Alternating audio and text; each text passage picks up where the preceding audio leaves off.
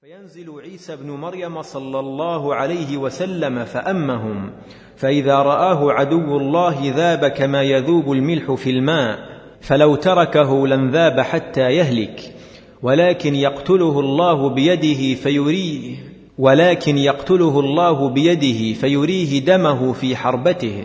أخرجه مسلم والسياق له وكذا الطريق الأخرى له والزيادات منها والداني من الطريقين. والحاكم والرواية الأخرى والزيادة له وقال صحيح على شرط مسلم ولم يخرجاه فوهم في استدراكه على مسلم. قلت ولبعضه شاهد من حديث عبد الله بن مسعود يرويه يسير بن جابر قال هاجت ريح حمراء بالكوفة فجاء رجل ليس له هجيرا إلا يا عبد الله بن مسعود جاءت الساعة. قال فقعد وكان متكئا. فقال إن الساعة لا تقوم حتى لا يقسم ميراث ولا يفرح بغنيمة. ثم قال بيده هكذا ونحاها نحو الشام. فقال عدو يجمعون لأهل الإسلام ويجمع لهم أهل الإسلام. قلت الروم تعني؟ قال نعم. وتكون عند ذاكم القتال ردة شديدة. فيشترط المسلمون شرطة للموت لا ترجع إلا غالبها فيقتتلون حتى يحجز بينهم الليل فيفيء هؤلاء وهؤلاء كل غير غالب وتفنى الشرطة. ثم يشترط المسلمون شرطة للموت لا ترجع إلا غالبها فيقتتلون حتى يحجز بينهم الليل فيفيء هؤلاء وهؤلاء كل غير غالب وتفنى الشرطة. ثم يشترط المسلمون شرطة للموت لا ترجع إلا غالبها فيقتتلون حتى يمسوا فيفيء هؤلاء وهؤلاء كل غير غالب وتفنى الشرطة. فإذا كان اليوم الرابع نهد إليهم بقية أهل الإسلام فيجعل الله الدبرة عليهم فيقتتلون مقتلها إما قال لا يرى مثلها وإما قال لم ير مثلها. حتى إن الطائر ليمر بجنباتهم فما يخلفهم حتى يخر ميتا فيتعاد بنو الأب كانوا مئة فلا يجدونه بقي منهم إلا الرجل الواحد فبأي غنيمة يفرح؟ أو أي ميراث يقاسم؟ فبينما هم كذلك إذ سمعوا ببأس هو أكبر من ذلك فجاءهم الصريخ إن الدجال قد خلفهم في ذراريهم فيرفضون ما في أيديهم ويقبلون فيبعثون عشرة فوادس طليعة. قال رسول الله صلى الله عليه وسلم إني لا أعرف أسماءهم وأسماء آبائهم وألوان خيولهم هم خير فوادس على ظهر الأرض يومئذ. أخرجه أحمد ومسلم وفي عاشرة عنه مرفوعا ينزل عيسى بن مريم فيدق الصليب ويقتل الخنزير. ويضع الجزية ويهلك الله عز وجل في زمانه الدجال وتقوم الكلمة لله رب العالمين. أخرجه الداني وابن منده وسنده جيد. فهذه عشر طرق لحديث أبي هريرة وحده فهو متواتر عنه في الجملة لا في التفصيل. الحديث التاسع عن حذيفة بن اليمان مثل حديث أبي هريرة الذي سقته آنفا وأتم منه وفيه ذكر عقبة أفيق وفيه فلما قاموا يصلون نزل عيسى بن مريم صلوات الله عليه إمامهم فصلى بهم. فلما انصرف قال هكذا افرجوا بيني وبين عدو الله. قال أبو حازم قال أبو هريرة فيذوب كما تذوب الإهالة في الشمس. وقال عبد الله بن عمرو كما يذوب الملح في الماء. وسلط الله عليهم المسلمين. فيكسرون الصليب ويقتلون الخنزير ويضاعون الجزية. أخرجه ابن منده والحاكم وقال صحيح على شرط مسلم وأقره الذهبي. وأقول فيه خلف بن خليفة الأشجعي وهو وإن كان صدوقا من رجال مسلم فقد كان اختلط في الآخر فحديثه جيد في الشواهد. وأما قول الحافظ فيه بعدما عزاه لابن منده فهو سهو أو تساهل. العاشر. عن حذيفة بن عن حذيفة بن أسيد قال ولكن الدجال يخرج في بغض من الناس وخفة من الدين وسوء ذات بين فيرد كل منهل فتطوى له الأرض طي فروة الكبش حتى يأتي المدينة فيغلب على خارجها حتى يأتي المدينة فيغلب على خارجها ويمنع داخلها. ثم جبل إيلياء فيحاصر عصابة من المسلمين فيقولون لهم الذين عليهم ما تنتظرون بهذا الطاغية أن تقاتلوه حتى تلحقوا بالله أو يفتح لكم فيأتمرون أن يقاتلوه إذا أصبحوا فيصبحون ومعهم عيسى بن مريم في فيقتل الدجال ويهزم أصحابه حتى أن الشجر والحجر والمدر يقول يا مؤمن هذا يهودي عندي فاقتله. أخرجه الحاكم وعبد الرزاق مختصرا. وقال الحاكم صحيح الإسناد ووافقه الذهبي. وهو كما قال الحديث الحادي عشر. عن بعض أصحاب محمد صلى الله عليه وسلم وقد مضى حديثه. يشهد لها حديث حذيفة بن اليمان الماضي قريبا. وفيه فلما انصرف يعني عيسى من الصلاة قال هكذا افرجوا بيني وبين عدو الله. يشهد لها أحاديث. الأول عن أنس قال يتبع الدجال من يهود أصبهان سبعون الفا عليهم الطيالسة. أخرجه مسلم وابن حبان وأحمد. وانظر الصحيحة. الثاني عن جابر وقد مضى. بلفظ يكون معه سبعون الفا من اليهود. على كل رجل منهم ساج وسيف محلى. الثالث عن عثمان بن أبي العاص مثله دون ذكر السيف وقد مضى. الرابع عن أبي سعيد مرفوعا مثله أيضا دون السيف. أخرجه عبد الرزاق عن أبي هارون عنه لكن أبو هارون متروك. الخامس عن أبي هريرة مرفوعا بلفظ لينزلن الدجال خوز وكرمان. لينزلن الدجال خوز وكرمان في سبعين الفا وجوههم كالمجان المطرقة. أخرجه أحمد ورجاله ثقات لولا عنعنه بن إسحاق.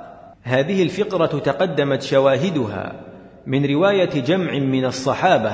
الأول جابر الثاني بعض أصحاب محمد صلى الله عليه وسلم الثالث عثمان بن أبي العاص الرابع أبو هريرة الخامس حذيفة بن اليمان لم أجد له شاهدا فيها أحاديث. الأول الأول عن مجمع بن جارية الأنصاري قال سمعت رسول الله صلى الله عليه وسلم يقول يقتل ابن مريم الدجال بباب لد. أخرجه الترمذي وابن حبان والطيالسي وعبد الرزاق وأحمد والداني.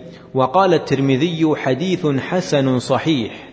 قلت لعله يعني لشواهده الآتية وإلا ففي إسناده عبيد الله بن عبد الله بن ثعلبة الأنصاري وهو مجهول لا يعرف وفي اسمه اختلاف. الثاني عن النواس بن سمعان مرفوعا مثله وقد مضى حديثه. الثالث عن عائشة رضي الله عنها مرفوعا نحوه وقد مضى حديثها. وروى عبد الرزاق بسند صحيح أن عمر سأل رجلا من اليهود عن شيء فحدثه فصدقه عمر فقال له عمر قد بلوت صدقك فأخبرني عن الدجال قال واله اليهود ليقتلنه ابن مريم بفناء لد فيها أحاديث الأول عن عثمان بن أبي العاص وهو في آخر حديثه المتقدم الثاني عن جابر وهو أيضا في آخر حديثه السابق الثالث عن حذيفة بن أسيد وتقدم أيضا الرابع عن ابن عمر وقد مضى لكن له طريق أخرى أصح من تلك بلفظ تقاتلكم اليهود فتسلطون عليهم حتى يقول الحجر يا مسلم هذا يهودي ورائي فاقتله. أخرجه عبد الرزاق وعنه أحمد. والترمذي وقال حديث حسن صحيح. ثم أخرجه أحمد والبخاري ومسلم من غير طريق عبد الرزاق به. وأخرجه الداني الخامس. عن أبي هريرة أن رسول الله صلى الله عليه وسلم قال لا تقوم الساعة حتى يقاتل المسلمون اليهود فيقتلهم المسلمون حتى يختبئ اليهودي من وراء الحجر والشجر فيقول الحجر أو الشجر يا مسلم يا عبد الله هذا يهودي خلفي فتعال فاقتله. إلا الغرقد فإنه من شجر اليهود.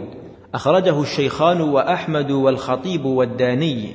اتفقت جميع الأحاديث على أن أيام الدجال التي يسيح فيها في الأرض إنما هي أربعون. ولكنها اختلفت في هذه الأيام هل هي أربعون سنة كما في هذه الرواية؟ أم أربعون يوما وليلة كما في روايات أخرى؟ والصحيح الذي يجب القطع به هو الثاني لأنها أصح وأكثر كما سيأتي بيانه. وأما هذه الرواية فهي مع ضعف إسنادها كما تقدم بيانه في أول هذا البحث فإني لم أجد لها شاهدا معتبرا يمكن الاعتضاد به. اللهم إلا حديث شهر بن حوشب المتقدم. عن أسماء بنت يزيد في روايته له عنها بلفظ يمكث الدجال في الأرض أربعين سنة السنة كالشهر والشهر كالجمعة والجمعة كاليوم واليوم كاضطرام السعفة في النار ولكنه حديث منكر لضعف شهر وتفرده به فلا يصلح شاهدا. ولا يقويه ما رواه سهيل بن أبي صالح عن أبيه عن أبي هريرة مرفوعا. لا تقوم الساعة حتى يتقارب الزمان فتكون السنة كالشهر ويكون الشهر كالجمعة وتكون الجمعة كاليوم ويكون اليوم كالساعة وتكون الساعة كاحتراق السعفة أو الخوصة. أخرجه أحمد وأبو يعلى وابن حبان. قلت وإسناده صحيح على شرط مسلم. وكذا قال ابن كثير.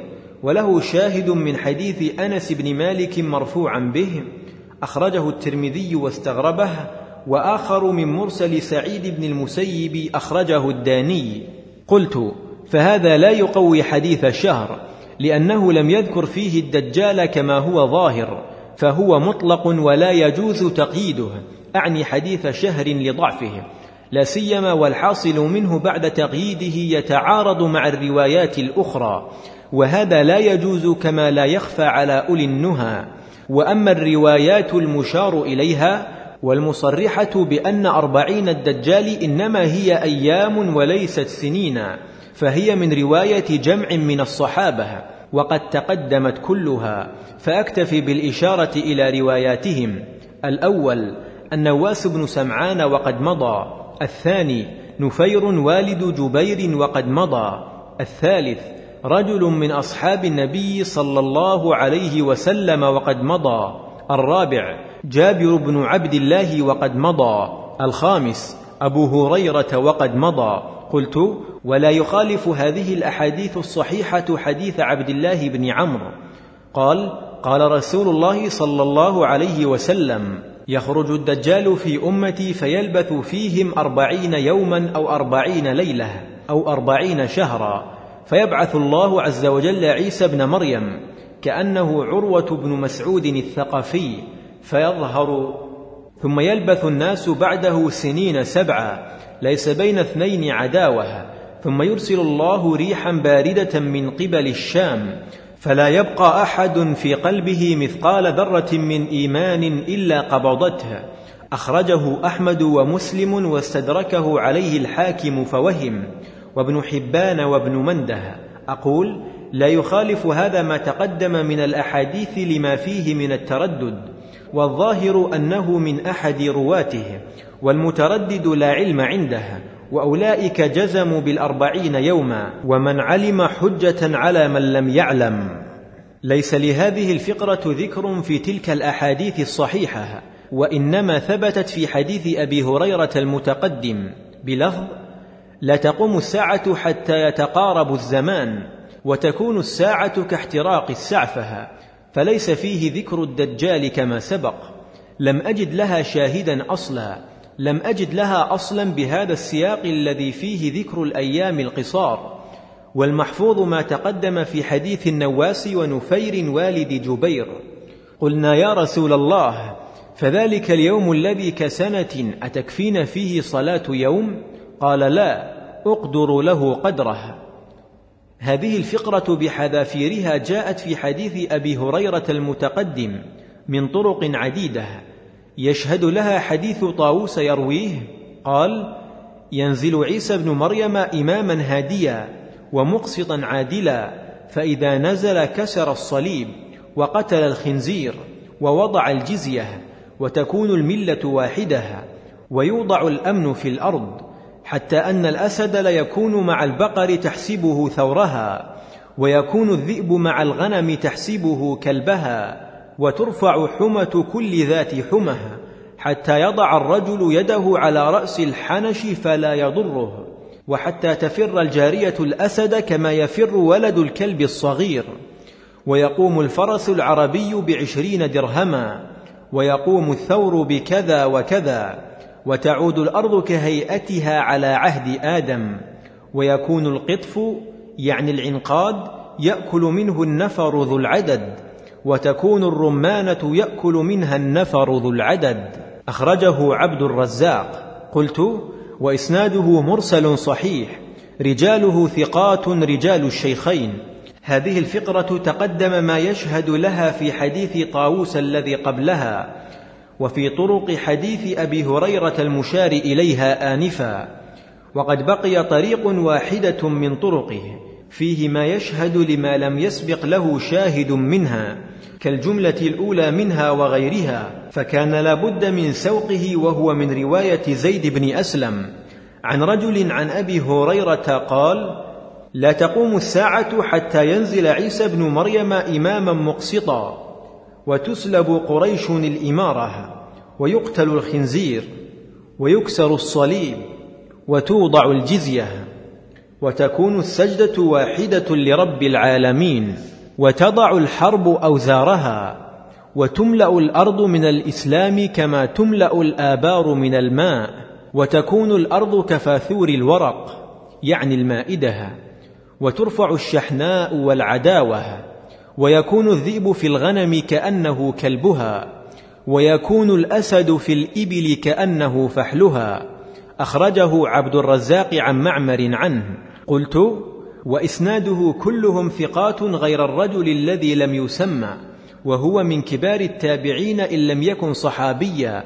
فإن زيدا هذا تابعي روى عن جماعة من الصحابة. منهم أبو هريرة نفسه وابن عمر وغيرهما وهو وإن كان موقوفا فهو في حكم المرفوع لأنه من المغيبات التي لا تقال بمجرد الرأي لا سيما وأكثره قد جاء مرفوعا كما تقدم. وجملة الرمانة من هذه الفقرة لها شاهد في حديث النواس المتقدم تخريجه وإن لم يوثق بتمامه الذي فيه الشاهد لم أجد لهما شاهدا أصلا.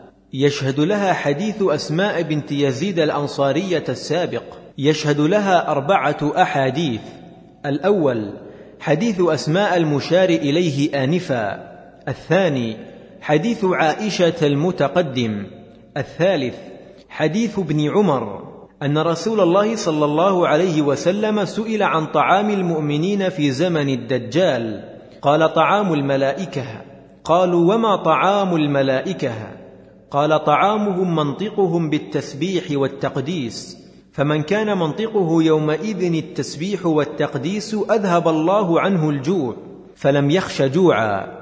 أخرجه الحاكم وقال صحيح الإسناد على شرط مسلم ورده الذهبي بقوله قلت كلا فسعيد متهم تالف قلت يعني سعيد بن سنان الحمصي الرابع عن أسماء بنت عميس أن النبي صلى الله عليه وسلم دخل عليها لبعض حاجته ثم خرج فشكت إليه الحاجة فقال كيف بكم إذا ابتليتم بعبد قد سخرت له أنهار الأرض وثمارها فمن اتبعه أطعمه وأكفره ومن عصاه حرمه ومنعه قلت يا رسول الله إن الجارية لتجلس عند التنور ساعة لخبزها فأكاد أفتتن في صلاتي فكيف بنا إذا كان ذلك؟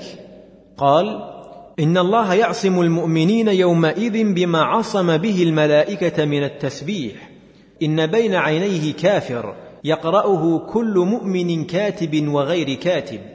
قال الهيثمي رواه الطبراني وفيه راو لم يسمى وبقية رجاله رجال الصحيح. وبالجملة فحديث أبي أمامة هذا وإن كان في إسناده ضعف فقد تبين من هذا التخريج والتحقيق الذي يندر مثاله أنه حديث صحيح في غالب فقراته بالشواهد التي سبق ذكرها لكل فقره ولذلك فقد توجهت نيتي إلى أن أجمع من مجموع ما ثبت في هذه الأحاديث رسالة في قصة المسيح الدجال ونزول عيسى عليه السلام وقتله إياه على سياق حديث أبي أمامة هذا مجتنبا منه ما لم أجد له شاهدا وواضعا كل فقرة من الأحاديث الأخرى في المكان المناسب منه. على سياق رواية أبي أمامة رضي الله عنه مضافا إليه ما صح عن غيره من الصحابة رضي الله عنهم. يا أيها الناس إنها لم تكن فتنة على وجه الأرض منذ ذرأ الله ذرية آدم ولا تكون حتى تقوم الساعة أعظم من فتنة الدجال. ولن ينجو أحد مما قبلها إلا نجا منها وإنه لا يضر مسلما. وإن الله لم يبعث نبيا إلا حذر أمته الأعور الدجال. إني لأنذركموه وأنا آخر الأنبياء وأنتم آخر الأمم. وهو خارج فيكم لا محالة. إنه لحق وأما إنه قريب. فكل ما هو آت قريب. إنما يخرج لغضبة يغضبها. ولا يخرج حتى لا يقسم ميراث ولا يفرح بغنيمه فإن يخرج وأنا بين ظهرانيكم فأنا حجيج لكل مسلم وإن يخرج من بعدي فكل امرئ حجيج نفسه. والله خليفتي على كل مسلم. وفي حديث أم سلمة وإن يخرج بعد أن أموت يكفيكموه الله بالصالحين. وإنه يخرج من أرض قبل المشرق. يقال لها خراسان في يهودية أصبهان كأن وجوههم المجان المطرقة من خلة بين الشام والعراق. فعاث يمينا وعاث شمالا يا عباد الله فاثبتوا. ثلاثا فإني سأصفه لكم صفة لم يصفها إياه نبي قبلي. وفي حديث عبادة إني قد حدثتكم عن الدجال حتى خشيت ألا تعقلوا. إنه يبدأ فيقول أنا نبي ولا نبي بعدي. ثم يثني فيقول أنا ربكم ولا ترون ربكم حتى تموتوا. وإنه أعور ممسوح العين اليسرى عليها ظفرة غليظة خضراء كأنها كوكب دري. عينه اليمنى كأنها عنبة طافية ليست بناتئة ولا حجراء. جفال الشعر ألا ما خفي عليكم من شأنه فلا يخفين عليكم. أن ربكم ليس بأعور. ثلاثا وأشار بيده إلى عينيه وأنكم لن تروا ربكم حتى تموتوا. إنه يمشي في الأرض وإن الأرض والسماء لله. إنه شاب قطط كأني أشبهه بعبد العز بن قطن قصير أفحج دعج هجان وإنه آدم جعد جفال الشعر وإنه مكتوب بين عينيه كافر يقرأه من كره عمله أو يقرأه كل مؤمن كاتب أو غير كاتب. وإن من فتنته أن معه جنة ونارا ونهرا وماء وجبل خبز وإنه يجيء معه مثل الجنة والنار فناره جنة وجنته نار. وسأله المغيرة بن شعبة عنه فقال قلت إنهم يقولون معه جبال من خبز ولحم ونهر من ماء. قال هو أهون على الله من ذلك. وفي حديث آخر معه نهران يجريان أحدهما رأي العين ماء أبيض والآخر رأي العين نار تأجج. فمن أدرك ذلك منكم فأراد الماء فليشرب من الذي يراه أنه نار وليغمض عينيه ثم يطأطئ رأسها. فإنه يجده ماء باردا عذبا طيبا فلا تهللوا. وفي أخرى فمن دخل نهره حط أجره ووجب وزره. ومن دخل ناره وجب أجره وحط وزره. فمن ابتلي بناره فليستغث بالله وليقرأ عليه فواتح سورة الكهف وليقرأ عليه فواتح سورة الكهف. فإنها جواركم من فتنته. وإن من فتنته أن يقول للأعرابي أرأيت إن بعثت لك أباك وأمك أتشهد أني ربك؟ فيقول نعم. فيتمثل له شيطانان في صورة أبيه وأمه. فيقولان يا بني اتبعه فإنه ربك. وإن من فتنته أن يسلط على نفس واحدة فيقتلها وينشرها بالمنشار حتى تلقى شقين وإن من فتنته أن يمر بالحي فيدعوهم فيكذبونها فينصرف عنهم فلا تبقى لهم سائمة إلا هلكت وإن من فتنته أن يمر بالحي فيدعوهم فيصدقونه ويستجيبون لها فيأمر السماء أن تمطر فتمطر والأرض أن تنبت فتنبت حتى تروح مواشيهم من يومهم ذلك أسمن ما كانت وأعظمها وأمده خواصر وأدره ضروعا. ويمر بالخربة فيقول لها أخرجي كنوزك فتتبعه كنوزها كيعاسيب النحل. يخرج في زمان اختلاف من الناس وفرقها وبغض من الناس وخفة من الدين وسوء ذات بين فيرد كل منهل فتطوى له الأرض طي فروة الكبش ولا يخرج حتى تنزل الروم بالأعماق أو بدابق فيجمعون لأهل الإسلام ويجمع لهم أهل الإسلام فيخرج إليهم جيش من المدينة من خيار أهل الأرض يومئذ. فإذا تصافوا قالت الروم خلوا بيننا وبين الذين سبوا منا نقاتلهم. فيقول المسلمون لا والله لا نخلي بينكم وبين إخواننا. فيقاتلونهم وتكون عند ذاكم القتال ردة شديدة. فيشترط المسلمون شرطة للموت لا ترجع إلا غالبها فيقتتلون حتى يحجز بينهم الليل فيفيء هؤلاء وهؤلاء كل غير غالب وتفنى الشرطة ثم يشترط المسلمون شرطة للموت لا ترجع إلا غالبها فيقتتلون حتى يحجز بينهم الليل. فيفيء هؤلاء وهؤلاء كل غير غالب وتفنى الشرطة. ثم يشترط المسلمون شرطة للموت لا ترجع إلا غالبها. فيقتتلون حتى يمسوا. فيفيء هؤلاء وهؤلاء كل غير غالب وتفنى الشرطة. فإذا كان اليوم الرابع نهد إليهم بقية أهل الإسلام.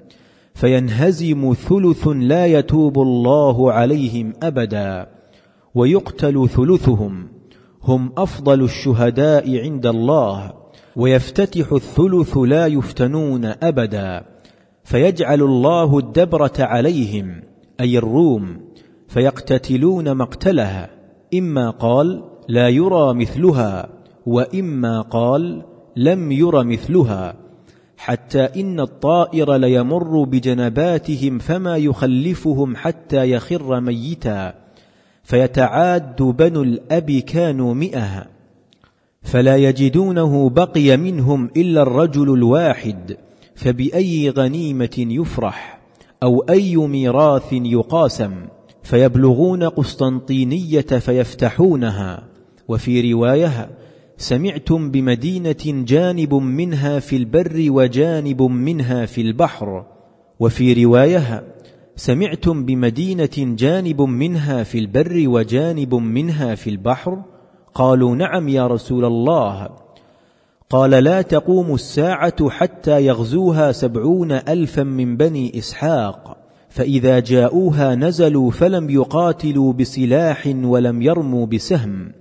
قالوا لا إله إلا الله والله أكبر فيسقط أحد جوانبها الذي في البحر ثم يقول الثانية لا إله إلا الله والله أكبر فيسقط جانبها الآخر ثم يقول الثالثة لا إله إلا الله والله أكبر فيفرج لهم فيدخلوها فيغنموا فبينما هم يقتسمون الغنائم وقد علقوا سيوفهم بالزيتون إذ صاح فيهم الشيطان إن المسيح الدجال قد خلفكم في أهليكم فيرفضون ما بأيديهم فيخرجون وذلك باطل فيبعثون عشرة فوارس طليعها قال رسول الله صلى الله عليه وسلم إني لأعرف أسماءهم وأسماء آبائهم وألوان خيولهم. هم خير فوارس على ظهر الأرض يومئذ. فإذا جاءوا الشام خرج. وإنه لا يبقى شيء من الأرض إلا وطئه وظهر عليه. إلا أربع مساجد. مسجد مكة ومسجد المدينة. والطور ومسجد الأقصى. وإن أيامه أربعون يوما يوم كسنة ويوم كشهر ويوم كجمعة وسائر أيامه كأيامكم. قالوا فذلك اليوم الذي كسنة أتكفينا فيه صلاة يوم؟ قال لا اقدروا له قدرها.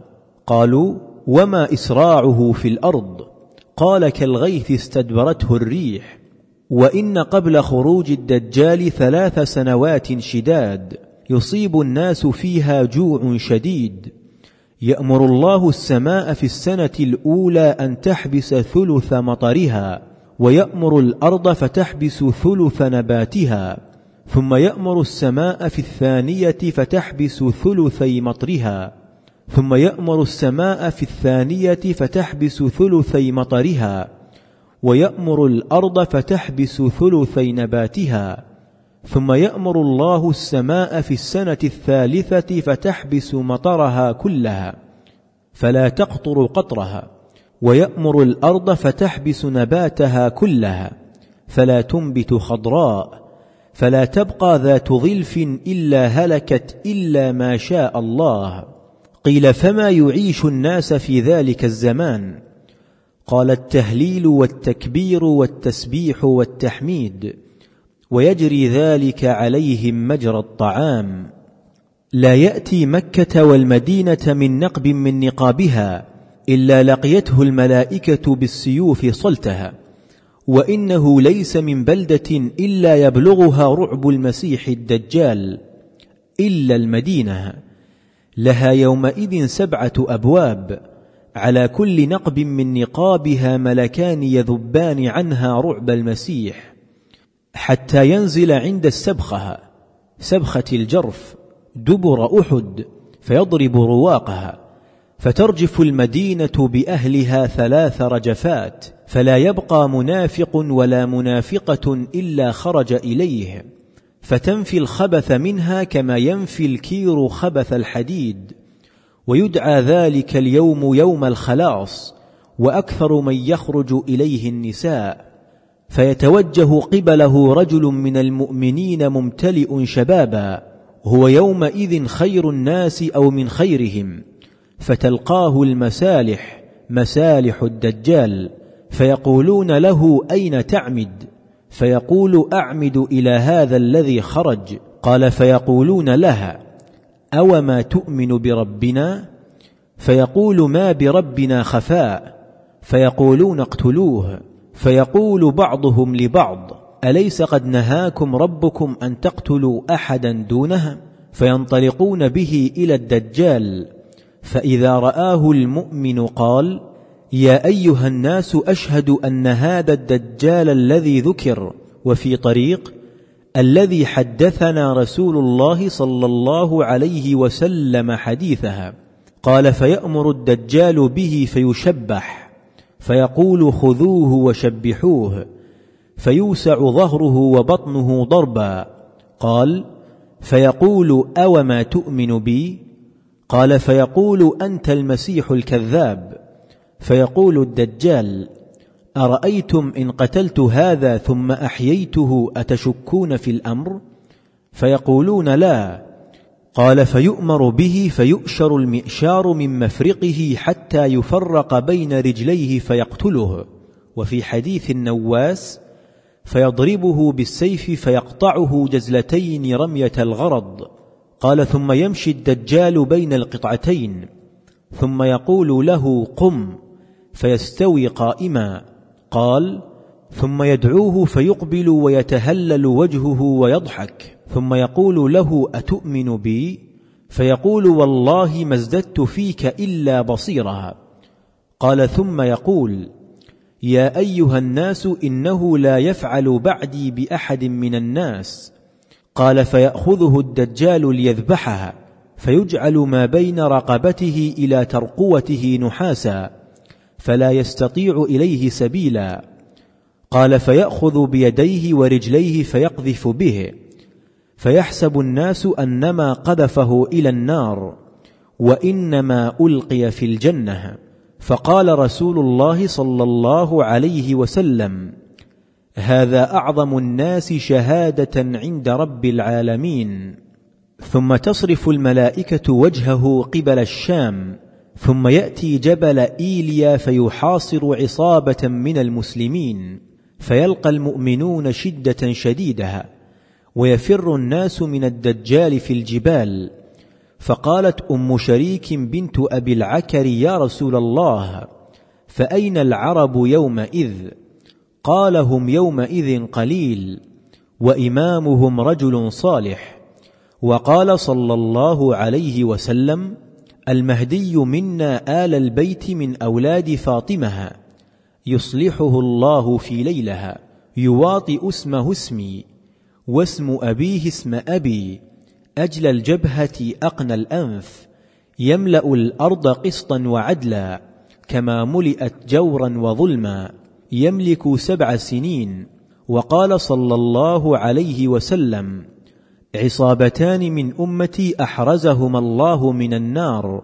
عصابة تغزو الهند وعصابة تكون مع عيسى بن مريم عليه السلام. وقال من أدركه منكم فليقرئه مني السلام. فبينما إمامهم قد تقدم يصلي بهم الصبح إذ نزل عليهم من السماء عيسى بن مريم الصبح عند المنارة البيضاء شرقي دمشق. بين مهرودتين واضعا كفيه على أجنحة ملكين إذا طأطأ رأسه قطر وإذا رفعه تحدر منه جمان كاللؤلؤ فلا يحل لكافر يجد ريح نفسه إلا مات ونفسه ينتهي حيث ينتهي طرفه ليس بيني وبينه نبي يعني عيسى وإنه نازل فإذا رأيتموه فاعرفوه. رجل مربوع إلى الحمرة والبياض بين ممصرتين كأن رأسه يقطر وإن لم يصبه بلل فيقاتل الناس على الإسلام فيدق الصليب ويقتل الخنزير ويضع الجزية ويهلك الله في زمانه الملل كلها إلا الإسلام. وقال كيف أنتم إذا نزل ابن مريم فيكم وإمامكم؟ وفي رواية وأمكم منكم. قال ابن أبي ذئب تدري ما أمكم منكم؟ تدري ما أمكم منكم؟ قلت تخبرني. قال فأمكم بكتاب ربكم تبارك وتعالى وسنة نبيكم صلى الله عليه وسلم. فرجع ذلك الإمام ينكص يمشي القهقرى ليتقدم عيسى فيقول تعال صل بنا. فيضع عيسى يده بين كتفيه ثم يقول لها لا إن بعضكم على بعض أمراء تكرمة الله هذه الأمة تقدم فصلي فيصلي بهم إمامهم. ثم يأتي الدجال جبل إيلياء فيحاصر عصابة من المسلمين فيحاصر عصابة من المسلمين فيقول لهم الذين عليهم ما تنتظرون بهذا الطاغية إلا أن تقاتلوه حتى تلحقوا بالله أو يفتح لكم فيأتمرون أن يقاتلوه إذا أصبحوا فبينما هم يعدون للقتال ويسوون الصفوف إذ أقيمت الصلاة صلاة الصبح فيصبحون ومعهم عيسى بن مريم فيؤم الناس فإذا رفع رأسه من ركعته قال سمع الله لمن حمدها. قتل الله المسيح الدجال وظهر المسلمون. فإذا انصرف قال افتحوا الباب فيفتح وراءه الدجال معه سبعون ألف يهودي. كلهم ذو سيف محلا وساج. فيطلبه عيسى عليه الصلاة والسلام. فيطلبه عيسى عليه الصلاة والسلام. فيذهب عيسى بحربته نحو الدجال فإذا نظر إليه الدجال ذاب كما يذوب الملح في الماء فلو تركه لانذاب حتى يهلك ولكن يقتله الله بيده فيريه دمه في حربته فيدركه عند باب اللد الشرقي فيقتله فيهلكه الله عز وجل عند عقبة أفيق فيهزم الله اليهود ويسلط عليهم المسلمون ويقتلونهم فلا يبقى شيء مما خلق الله يتوارى به يهودي إلا انطق الله ذلك الشيء لا حجر ولا شجر ولا حائط ولا دابة إلا الغرقدة فإنها من شجرهم لا تنطق إلا قال يا عبد الله المسلم هذا يهودي ورائي فتعال فاقتله. ثم يلبث الناس بعده سنين سبعا ليس بين اثنين عداوها فيكون عيسى بن مريم عليه الصلاة والسلام في أمتي مصدقا مصدقا بمحمد صلى الله عليه وسلم على ملته حكما عدلا واماما مهديا مقسطا. فيقاتل الناس على الإسلام فيدق الصليب ويذبح الخنزير وتجمع له الصلاة.